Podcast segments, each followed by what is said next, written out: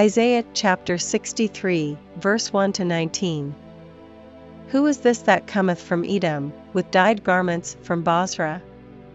This that is glorious in his apparel, travelling in the greatness of his strength? I that speak in righteousness, mighty to save. Wherefore art thou red in thine apparel, and thy garments like him that treadeth in the wine fat?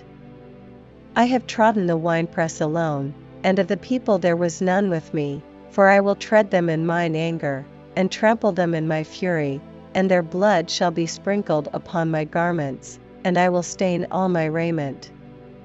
For the day of vengeance is in mine heart, and the year of my redeemed is come.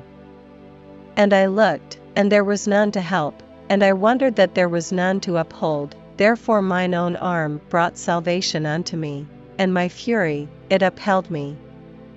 And I will tread down the people in mine anger, and make them drunk in my fury, and I will bring down their strength to the earth.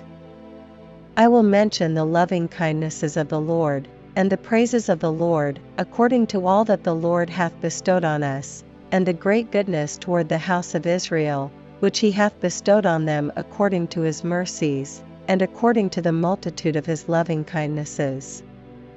For he said, Surely they are my people, children that will not lie, so he was their Saviour. In all their affliction he was afflicted, and the angel of his presence saved them, in his love and in his pity he redeemed them, and he bare them, and carried them all the days of old. But they rebelled, and vexed his Holy Spirit, therefore he was turned to be their enemy, and he fought against them.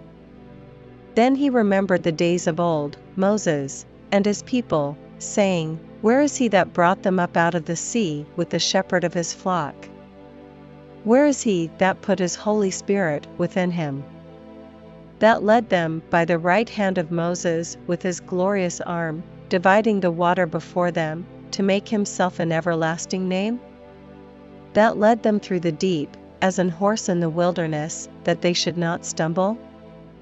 As a beast goeth down into the valley, the Spirit of the Lord caused him to rest, so didst thou lead thy people, to make thyself a glorious name.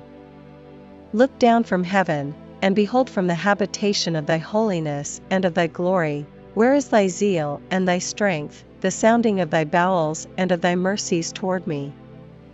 Are they restrained? Doubtless thou art our Father, though Abraham be ignorant of us, and Israel acknowledge us not, thou, O Lord, art our Father, our Redeemer, thy name is from everlasting. O Lord, why hast thou made us to err from thy ways, and hardened our heart from thy fear? Return for thy servant's sake, the tribes of thine inheritance. The people of thy holiness have possessed it, but a little while, our adversaries have trodden down thy sanctuary. We are thine, thou never bearest rule over them, they were not called by thy name.